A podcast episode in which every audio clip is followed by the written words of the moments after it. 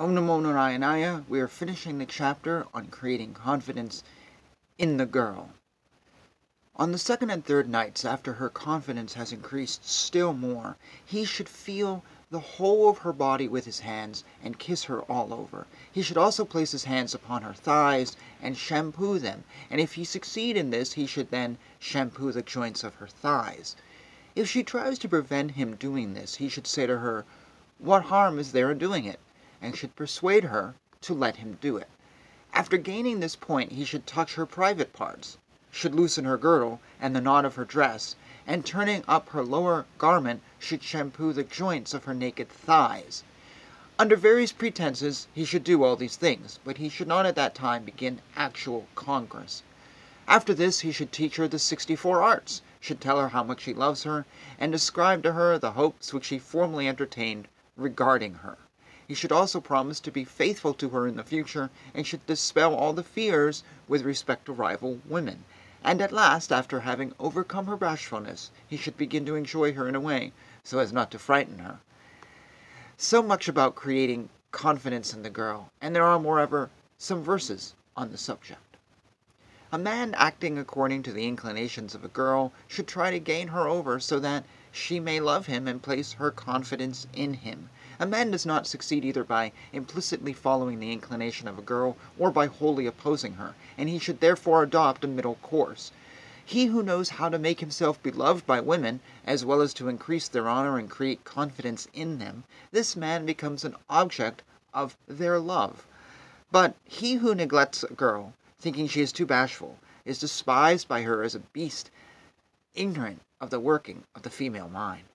Moreover, a girl forcibly enjoined by one who does not understand the hearts of girls becomes nervous, uneasy, and dejected, and suddenly begins to hate the man who has taken advantage of her, and then when her love is not understood or returned, she sinks into despondency, and becomes either a hater of mankind altogether, or hating her own man, she has recourse to other men. Thus ends this chapter.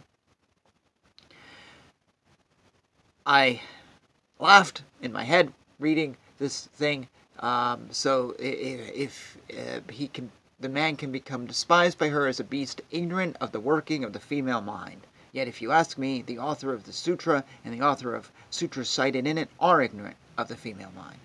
Very ignorant, and they're misogynist all the way. I found it very interesting in the first bit I read. He is supposed to build the confidence of the woman, yet if you connect this to the first chapter, he's basically supposed to pressure her into having sex.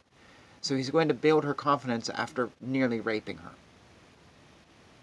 As I said, the authors of this book do not understand the workings of the female mind. That's just me.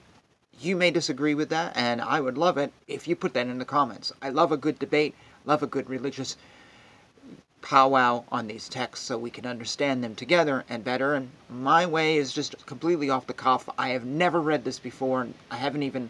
You can tell maybe sometimes that I don't even know what I'm reading, so obviously my reaction is very spur of the moment.